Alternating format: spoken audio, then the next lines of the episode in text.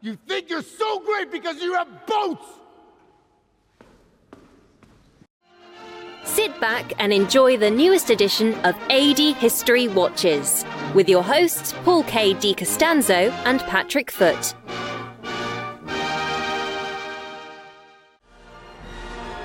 And brought to you live via London and St. Louis, Missouri. You are watching the AD History Podcast. I am Paul K. DiCostanzo, and I am joined by my co-host, Patrick Foot.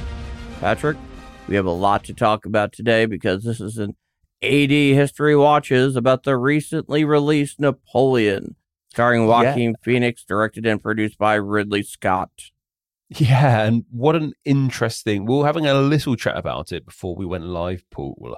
I feel like we've got mixed opinions about this film, Oh, mixed yeah. in regards to what you think versus what I think about it. Yeah, do you want to start off? Because you, you were seemed a little bit more negative on this film. Oh, definitely. Well, I'm going to start with this film just as a film. Hmm. And for me, it had one very, very damning quality as a film.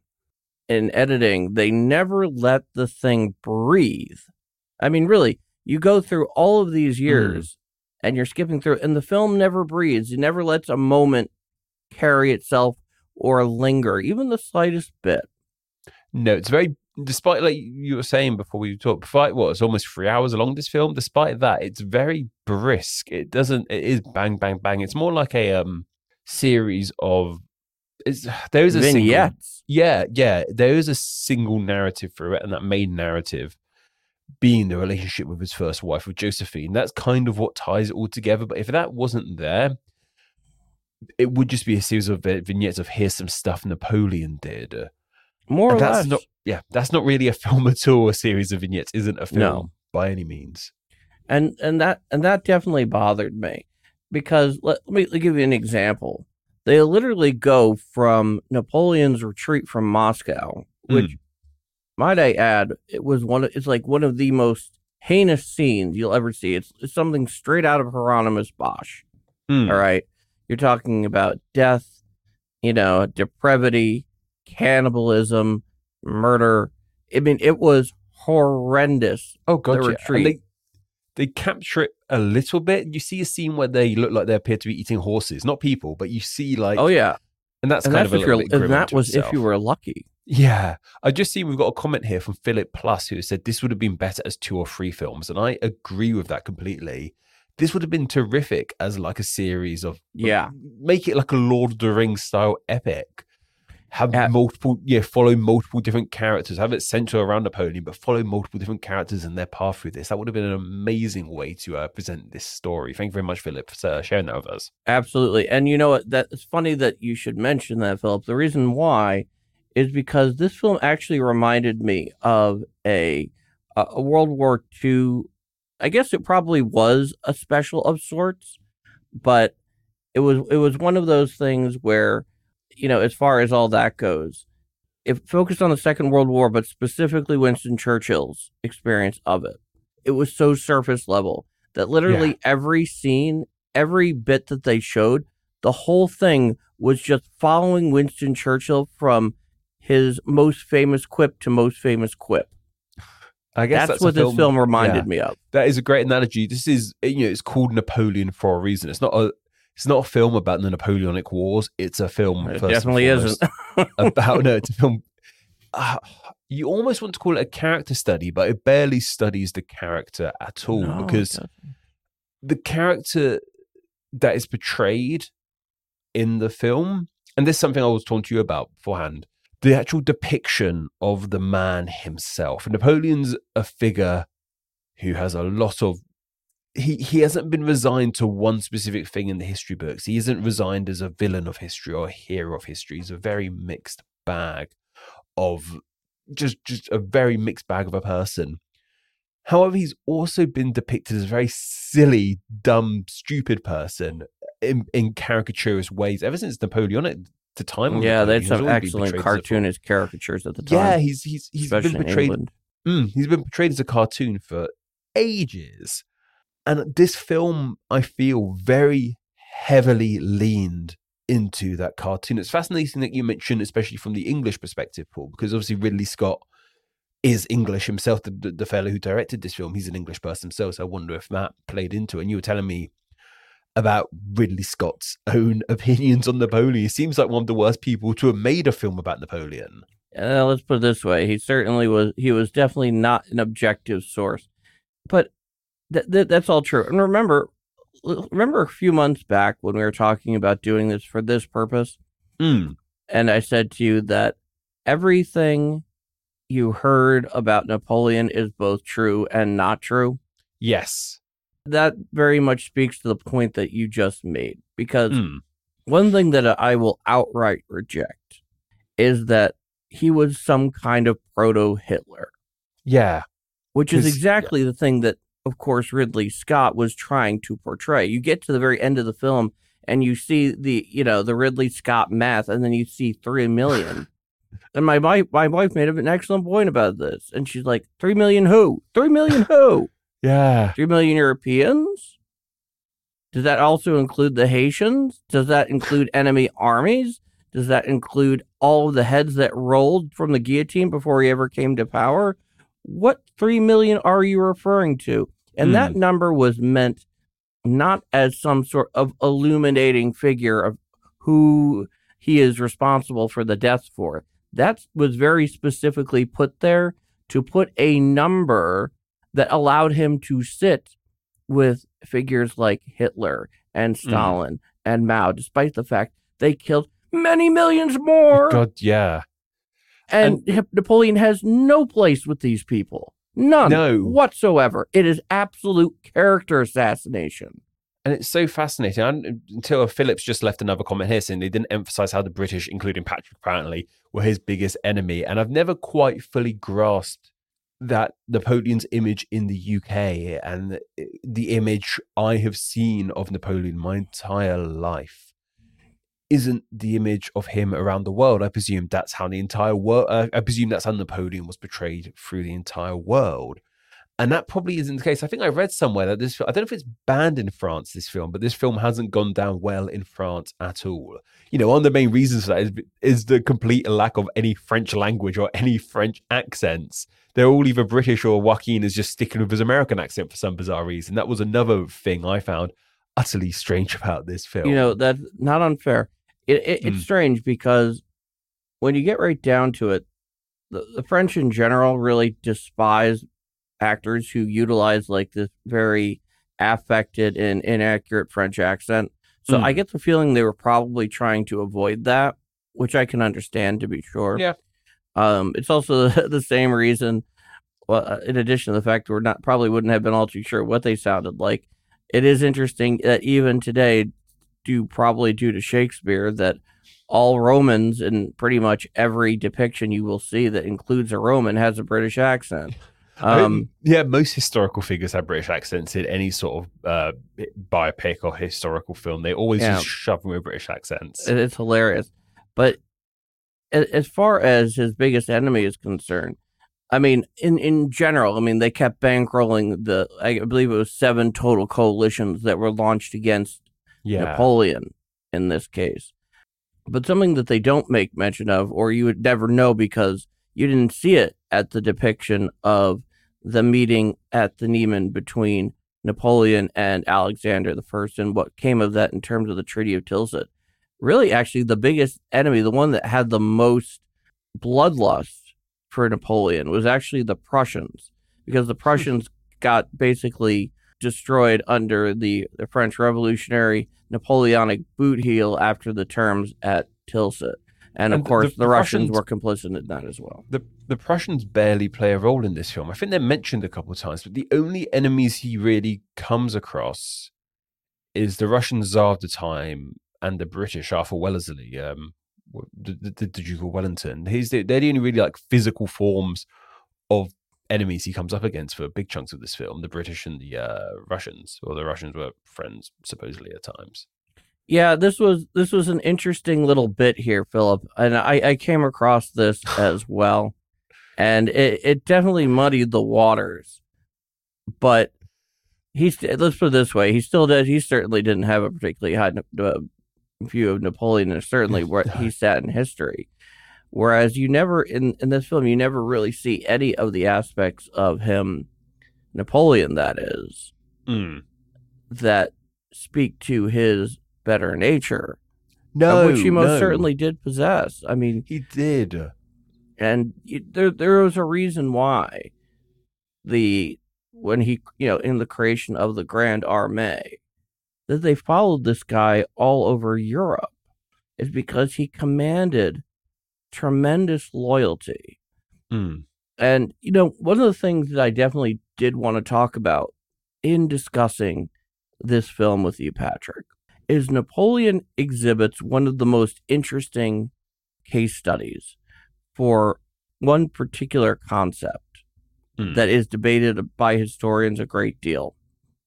And it's a more of an abstract concept and doesn't necessarily have to do with Napoleon himself outright, but it, he's definitely one of the best exemplars of this Mm. is the, the concept between the great man of history or the greater contextual contextual forces that drive history. To what extent does a single individual ultimately create these tremendous historical events and Mm. are only possible because of their presence versus all of these other forces that are quite literally innumerable and uncontrollable? And where does he fit into all of this? And he's the ultimate exemplar of this question. I've always kind of believed my, my theory for a lot of that sort of stuff has always been uh, things are going to happen. Like if that individual, like if Napoleon wasn't there, someone else would have done it, or like if Hitler wasn't there, like there's always, oh, what if Hitler died in the First World War? You know, someone else would have fit that role. Like times and things happen at a specific moment. Like there's moments in history where there's a zeitgeist in the air, a sentiment brewing, thoughts, ideas changing, and there tends to be people who capture that perfectly. Yeah. And it was it was Hitler. It was Napoleon at this time. You could even say more recently, um, you could say Nigel Farage was one of those sort of people as well in more recent history. Someone who just sort of captured the zeitgeist at the time. Now he's in I'm a Celebrity. Get me out of here for some bizarre reason. I don't know. That's a huge tangent. But I, I, Yeah, I didn't. ex- I didn't expect Nigel Farage to come up in this conversation. no. here Like, we are. I just feel with history, if something's going to happen, a person's going to do it. It doesn't. It, it could. It could be anyone in many cases. And Napoleon was there, right place, right time. If he wasn't there, it would have been someone else. I genuinely feel. And speaking of that, something I feel this film resoundingly brushed over is because it begins with the, it begins with the beheading of Marie Antoinette when Napoleon watching, as you mentioned. I'm fairly sure- sure that most certainly didn't happen. No, Yeah. she she was beheaded. I don't Oh, think absolutely. Napoleon was actually there. And then within the next an hour or so of the film, you know, we, we've just seen France reject the monarchy, France reject the king and queen.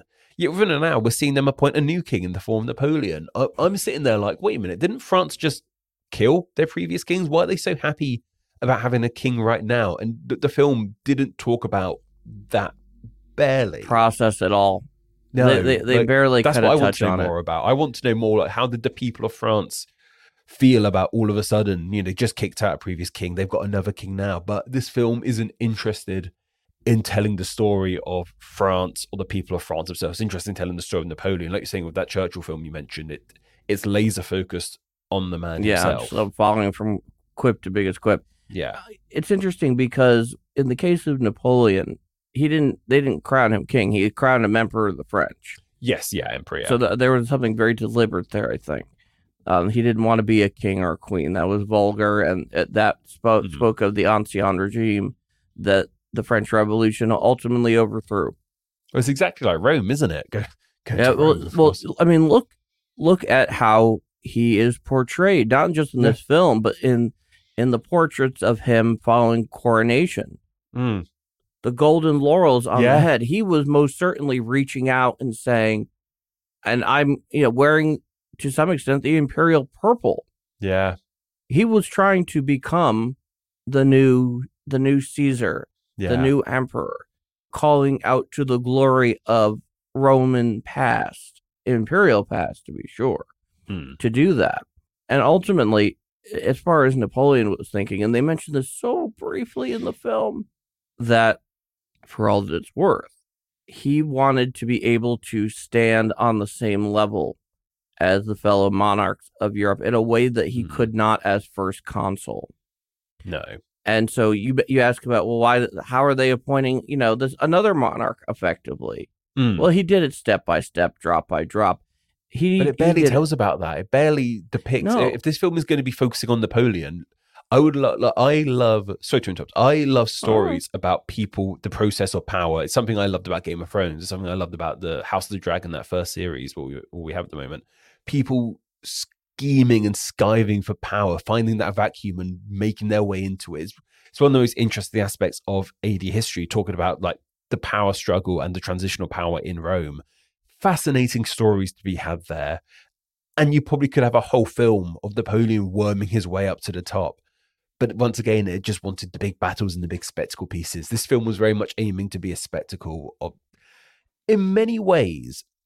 I came out of this film thinking this feels like a throwback, not because it's set in the past, but it feels like a throwback to like those epics of the early noughts, like like films we've talked about already, like Gladiator, also directed by Ridley Scott. And I just it just the felt like- historical fever dream itself. yeah, and I'm just like, are we still making these films? Are we still doing this? And Yeah, yeah, evidently we are. Well, Ridley is anyway. yeah. So Philip Philip mentioned in, in this case, I, I I got him kind of midstream here. That Hmm. said, many others have not don't know what Napoleon did in the same situation, such as invading Iberia.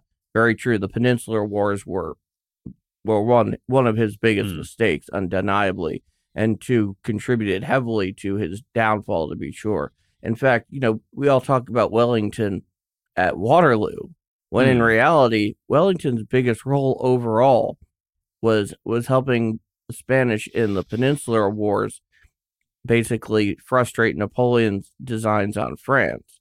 Hmm. And he, you know, Napoleon thought there was a great deal more revolutionary ardor in Spain than there actually was. And he ended up really stubbing his toe over it, falling down. And it, and in many ways, it was one of the main contributors to why he ended up losing everything, certainly the first Hmm. time. And he also, of course, mentions Louisiana Purchase. Yes, because the United States, we were most certainly were dealing with representatives of Napoleon. He solicited that humongous tract of land in the United States, a, a part of which yours truly is currently sitting in. I was just thinking, surely you're part of the Louisiana Purchase where you are right now. Oh, you better bet your booty I am. And of course, uh, yeah, I, I would say there's definitely something to be said Hmm. about that because naturally, with the Confederation of the Rhine created, makes the whole Holy Roman Empire pointless and basically defunct. And, you know, more or less six decades down the line, give or take a few years, Hmm. leaves an opportunity for Prussia to unify Germany in a Hmm. way that might not have been possible otherwise. But Gosh. but I mean, Germany that we just try, we always try to avoid the counterfactual history here because that's such a rabbit hole. But Germany spends so much time being unified and ununified. yeah, something- also the, he also mentions uh, invading Russia is something others may may not have done, and in in reality, it's probably something he shouldn't have done. I mean, no.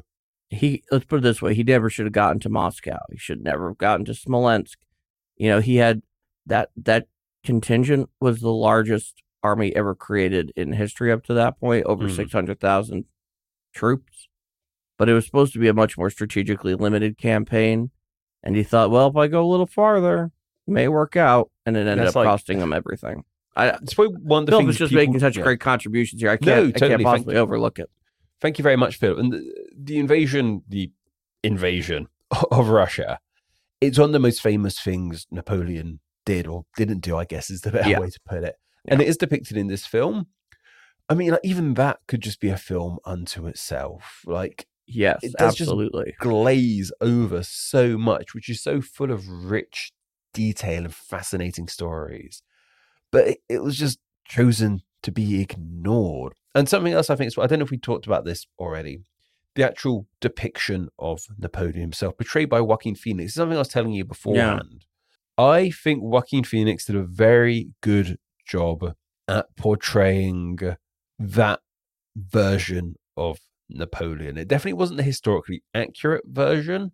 They very much leaned into, like, for lack of a better term, the stout little weirdo caricature of Napoleon.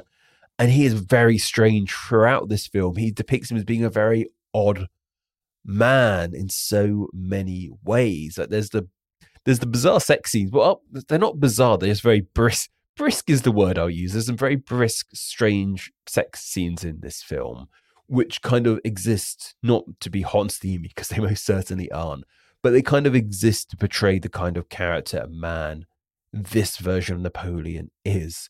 And that is just so far removed from the person Napoleon was. He, from all accounts, he was a witty, charismatic leader in so many ways. He was also a loving father to his children when he and that's something that have I think is really something that is really amazing is that when Mm. it came to his son, you wouldn't think it, but he was actually a doting father. Yeah, he, there's some wonderful uh, portraits Yeah. of him playing in like by the fireplace with his son. He really, this son was his apple of his eye. And I think in this film you get one shot scene that tries to capture. I think he's holding the baby as he's planning a war of some kind. He's looking over a map. There's one kind of depiction like that. But other than that, considering one of the main things is he needs a male heir, like that's a big A legitimate male heir. plot. Undoubtedly Yeah. had a number of illegitimate children in Oh, all yeah, likelihood. Yeah. yeah.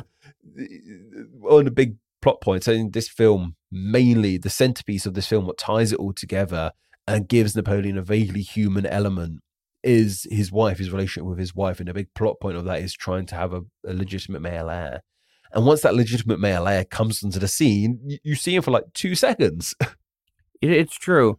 And also, I'm I'm just gonna get this out of the way because I don't think Hmm. you can you can do this episode without at, at least paying lip service to this very two important points. One is during the expedition to Egypt, no, the French armies never Oh, yeah. pointed their cannons at the pyramids and fired on the, on the pyramids during the battle of the pyramids. And no, at Austerlitz, he never fired into the ice. Yes, yeah. I knew about the Egypt one, but I had to go and check about the ice. So there wasn't even a massive lake like that, was there at the time? It was a lot of smaller lakes, I think I read. Uh, that was my understanding of it Yeah. as well. It, it was one of the more interesting Napoleonic battlefields. I believe it's located in modern day Czechia. Mm-hmm. And I've always wanted to go and visit the Napoleonic battlefields Mm.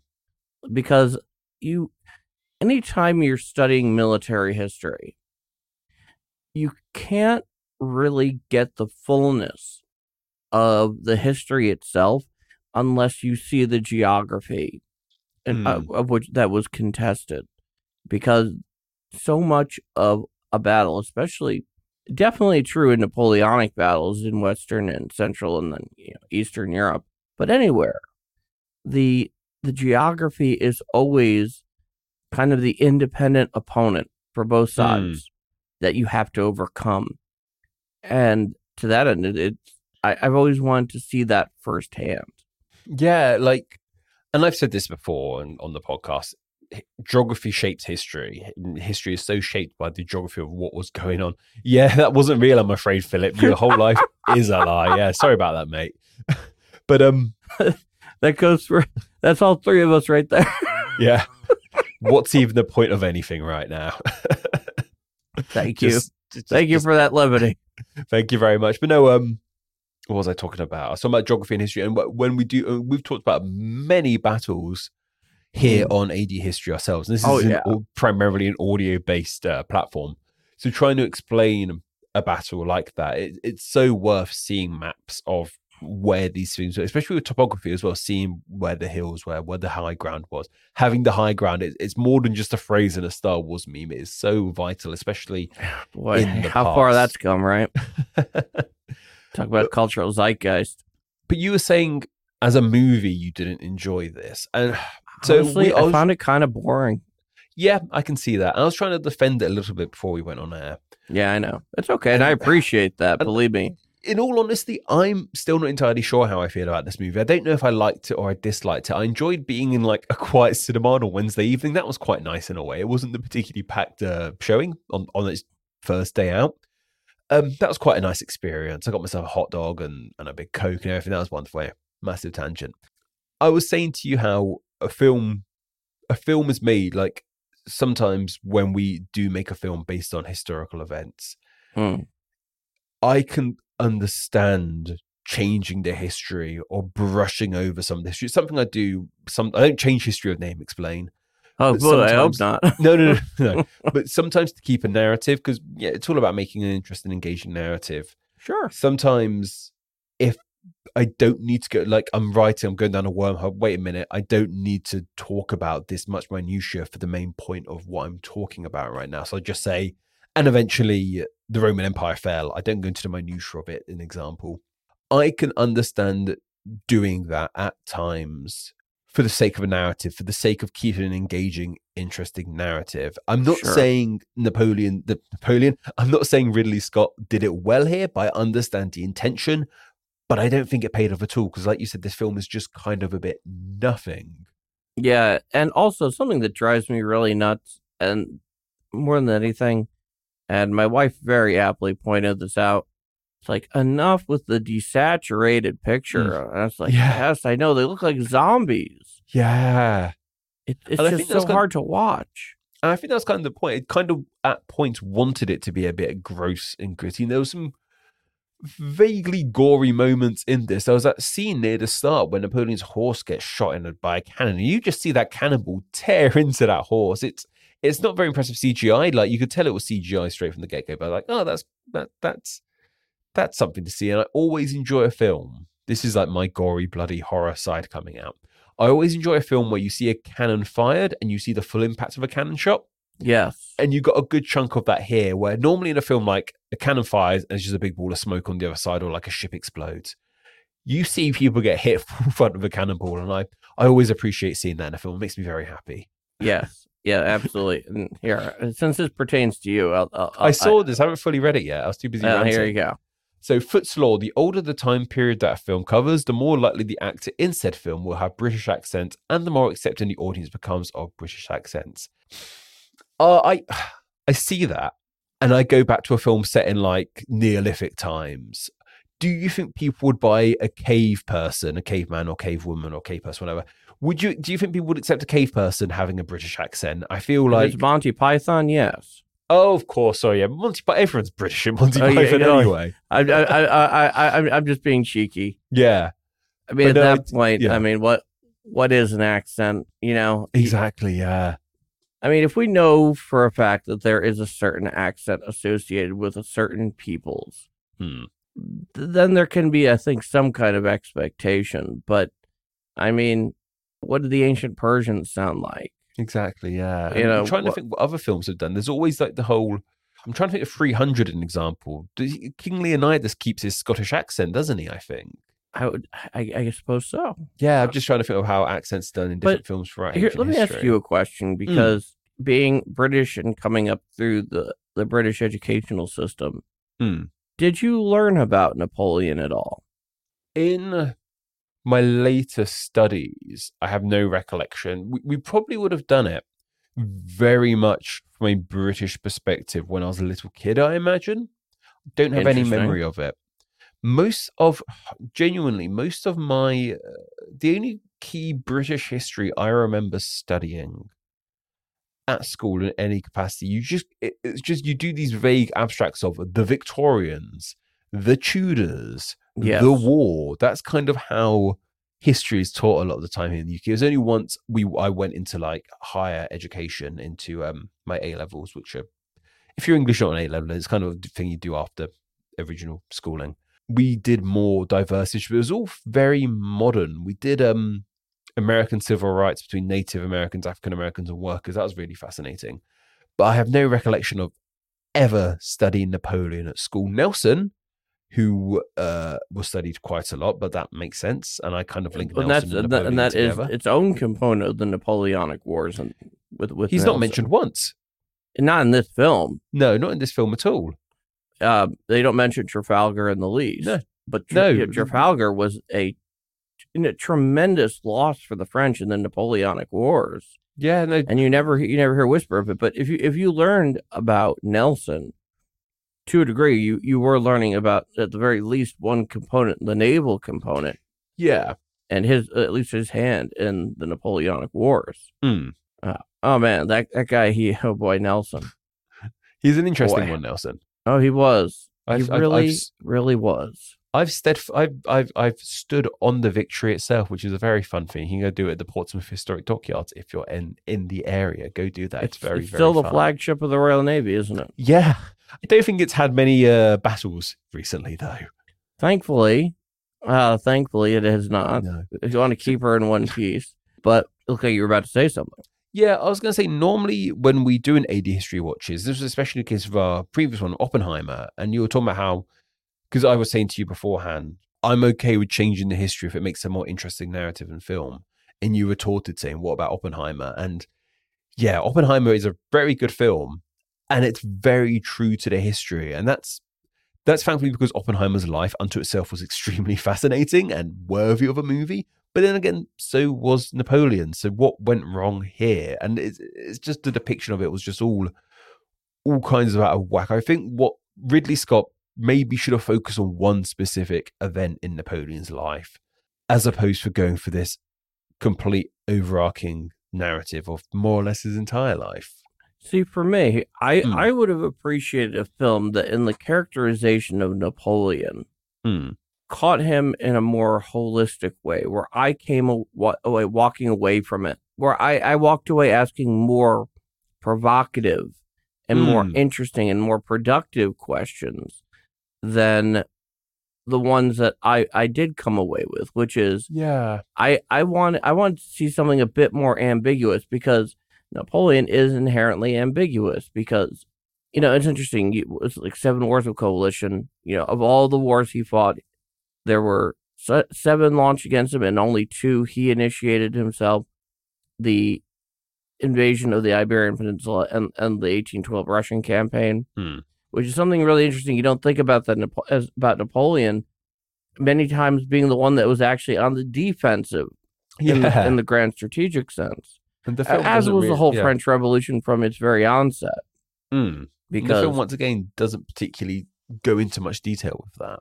no, and it also there's also just a very very brief explainer at the very beginning regarding what the French Revolution was all about, and Ridley Scott loves a word on a screen, and I'm I'm a big yes, believer. he does. That's a very fine point. He does Yeah, love a word on a screen. this film is bookended with both words on screens. I believe Gladiator is also Gladiator ends with words telling us that Maximus ended the Roman Empire and entered the Roman age into a new republic, which is just all kinds of effed up.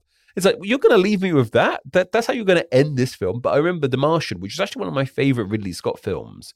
The Martian is particularly bad. That's a great comment from uh, Kristen there. We're talking about. The Martian is particularly bad for it. Massive tangent. Sorry every character you see in The Martian has their name and occupation come up.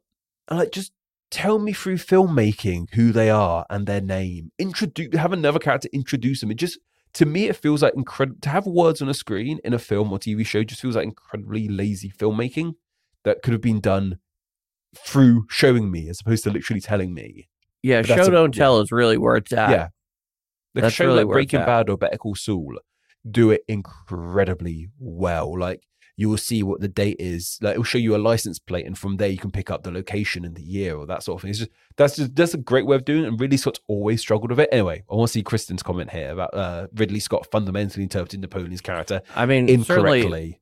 I mean, in so insofar as he did Mm. so incomplete, and uh, doing so in an incomplete fashion, to be sure. Mm.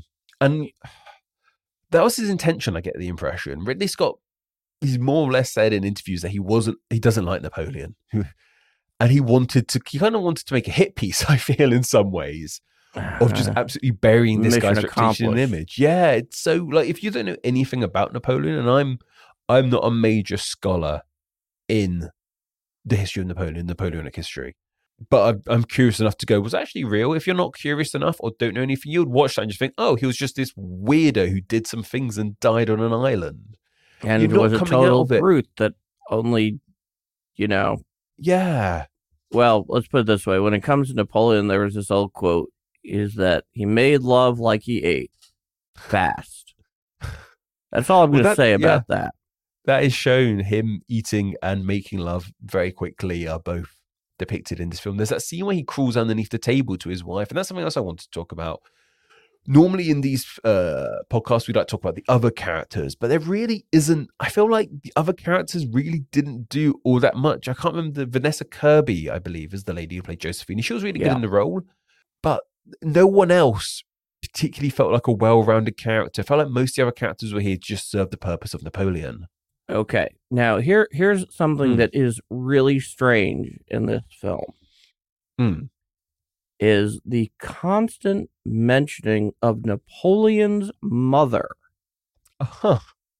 Did you notice this? Because I sure noticed this. I didn't notice this. Funny enough, I know he came from minor royalty, He was minor nobility Corsica. on Corsica. nobility. Yeah.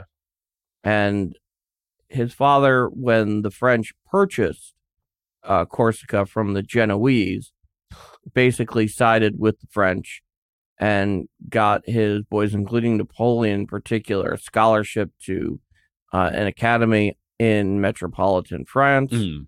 for his own education. And initially, Napoleon was a Corsican patriot, but by the time he comes back, which is years later, he's trying to export the revolution to Corsica. And Corsica's not having it. And it led to his, him and his entire family being expelled from Corsica. Corsica has a history of not taking well to outside rule. Mm. And there's no question that Napoleon had tremendous reverence for his mother.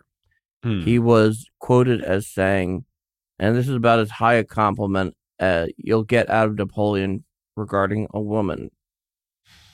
Remember, the Hmm. guy, this is late 18th, early 19th century, and Napoleon was Napoleon. He said she was a man's head on a woman's body.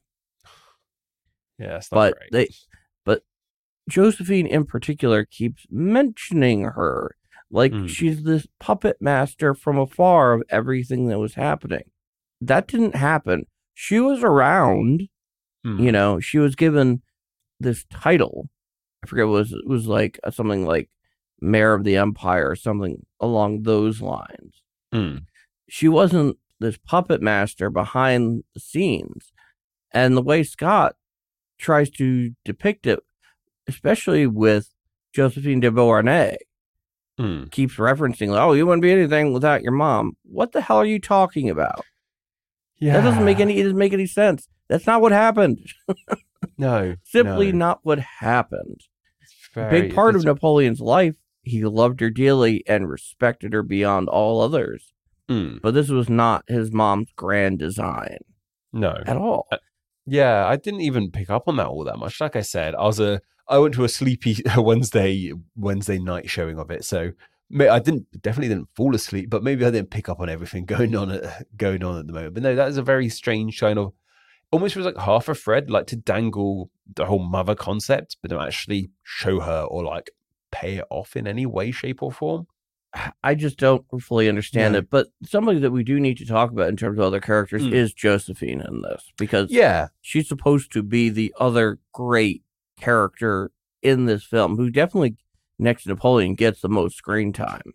Mm, well, it, it's their story. It's a series. I think Philip here just referred to it as a highlight reel of Napoleon's life, and that's a really Yeah. good way to Pretty much. uh, a very historically inaccurate highlight reel, but to have a thread through it. It is portray you know the relationship between him and Josephine, even after they divorce, is is the thread that unites this film together Yeah, and, and it is a- vital that that relationship is portrayed well. They didn't.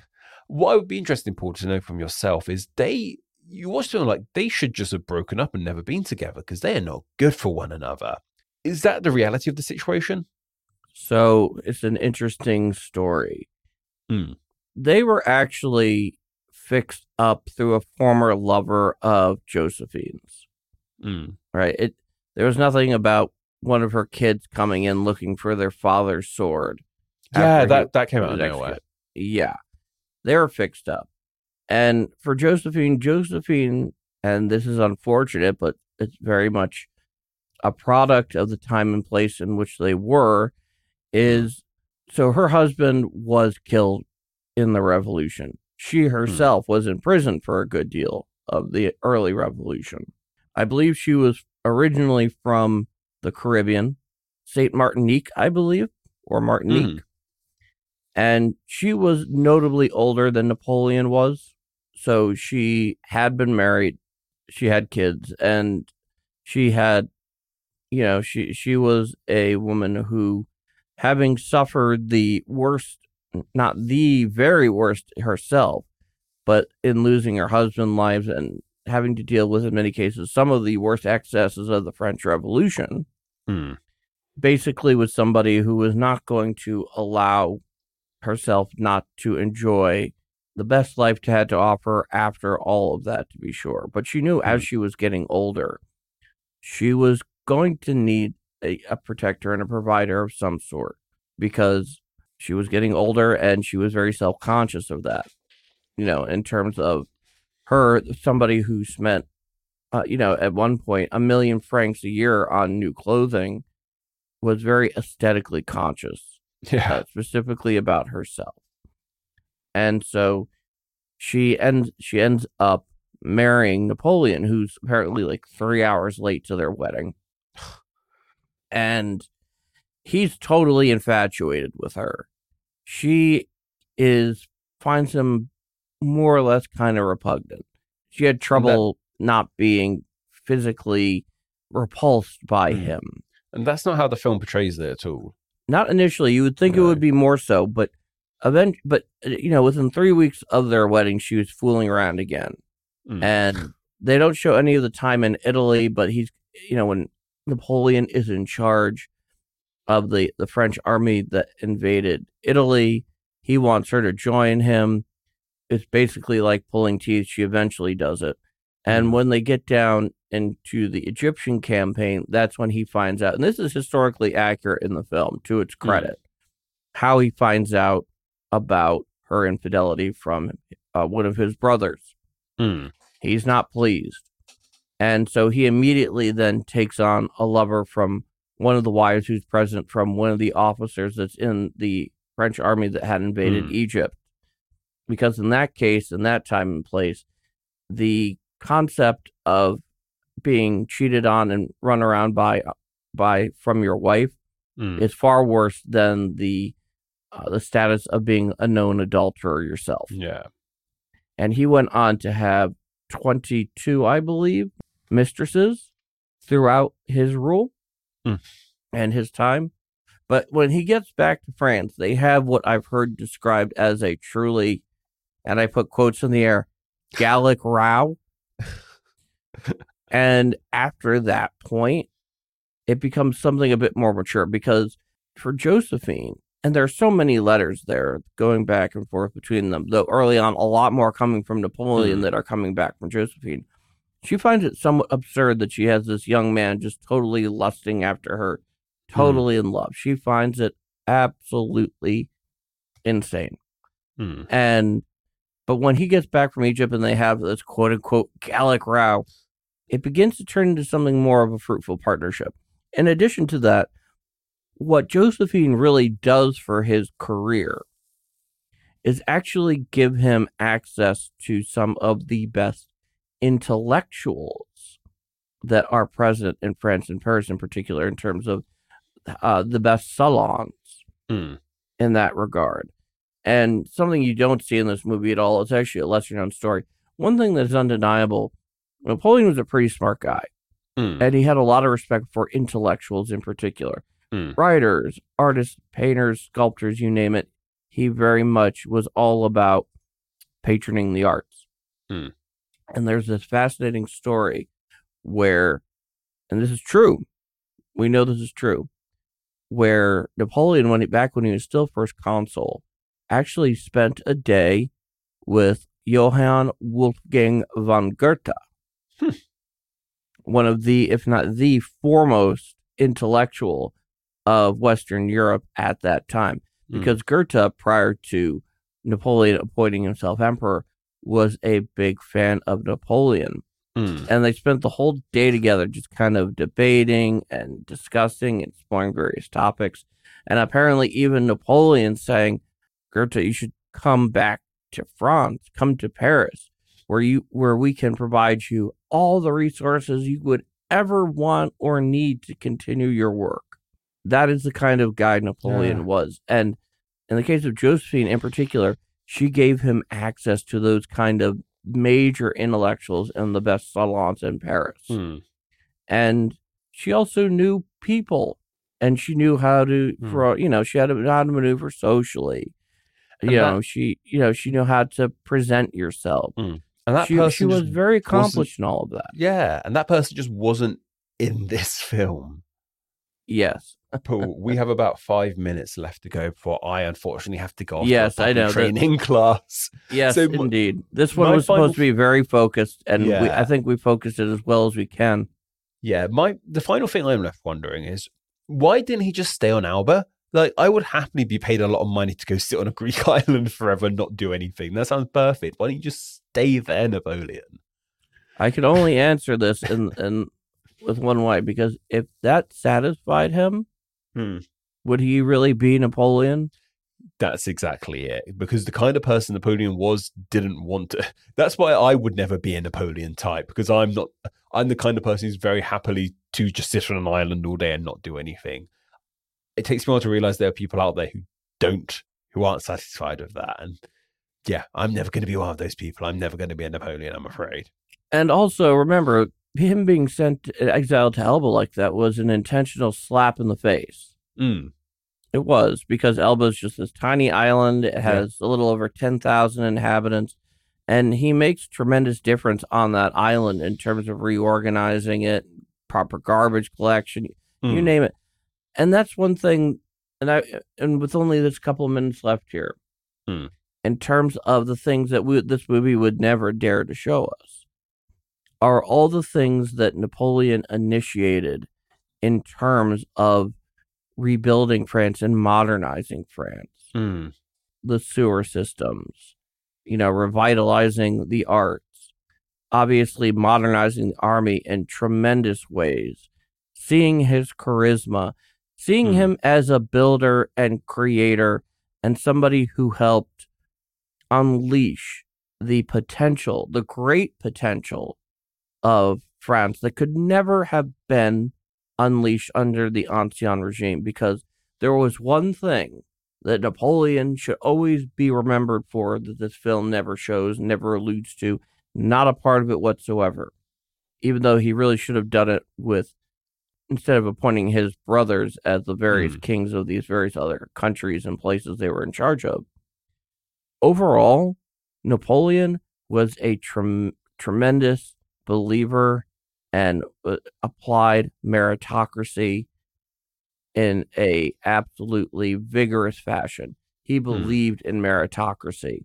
And through meritocracy, he very much opened up the great potential of France. And look you look at the skyline of France today, and you see so much of what Napoleon initiated and unleashed in the great creative powers Mm. of that I can understand why I can understand why the French don't like this film now. And the final thing to just end this on quickly, Paul, is that those last words that appear on the screen, what were supposedly Napoleon's last words, were like France Army General Josephine, something along those lines. Those are supposed to be his last words when he died on uh, Saint Helena. They aren't his actual last words, from what I've No, no, what those are legendary last words. No. So it- Uh, I think that just perfectly sums up that even the last lines in this film aren't even accurate. Well, let, let, let, let's put it this way you cannot understand modern France without understanding the entirety of who Napoleon was. You cannot understand Charles de Gaulle's actions in effective exile during the Second World War Mm. and how he chose to act without understanding who Napoleon was and what he did for that country. There's a Mhm. reason why when the British brought his body back 20 years after he died on St. Helena that there was a massive state funeral because I have absolutely no no misunderstanding why the French in many cases are as fond of Napoleon as Mhm. many of them are. I'm sure there are there are detractors because there are always detractors, but he is in many respects. I know Andrew Roberts described him as Mhm. the revolution on horseback. Hmm. But when I think of Napoleon, I think of somebody who definitely helped end the horrific excesses and the terror hmm that came from the revolution, and somebody who shook up Europe in a way that the other monarchs of the time most certainly would never have, No. and that without Napoleon, we would not have the the, the France we know No. and love today. Viva la France. Vive la France, France éternelle, viva Napoleon. Us here, you there, and thank you for joining us in this Thank you brief very much for joining but us. very focused edition of Mm. AD History Watches for Ridley Scott's Napoleon. Until next time. Be sure to follow and subscribe for upcoming AD History podcast episodes, available wherever podcasts are found.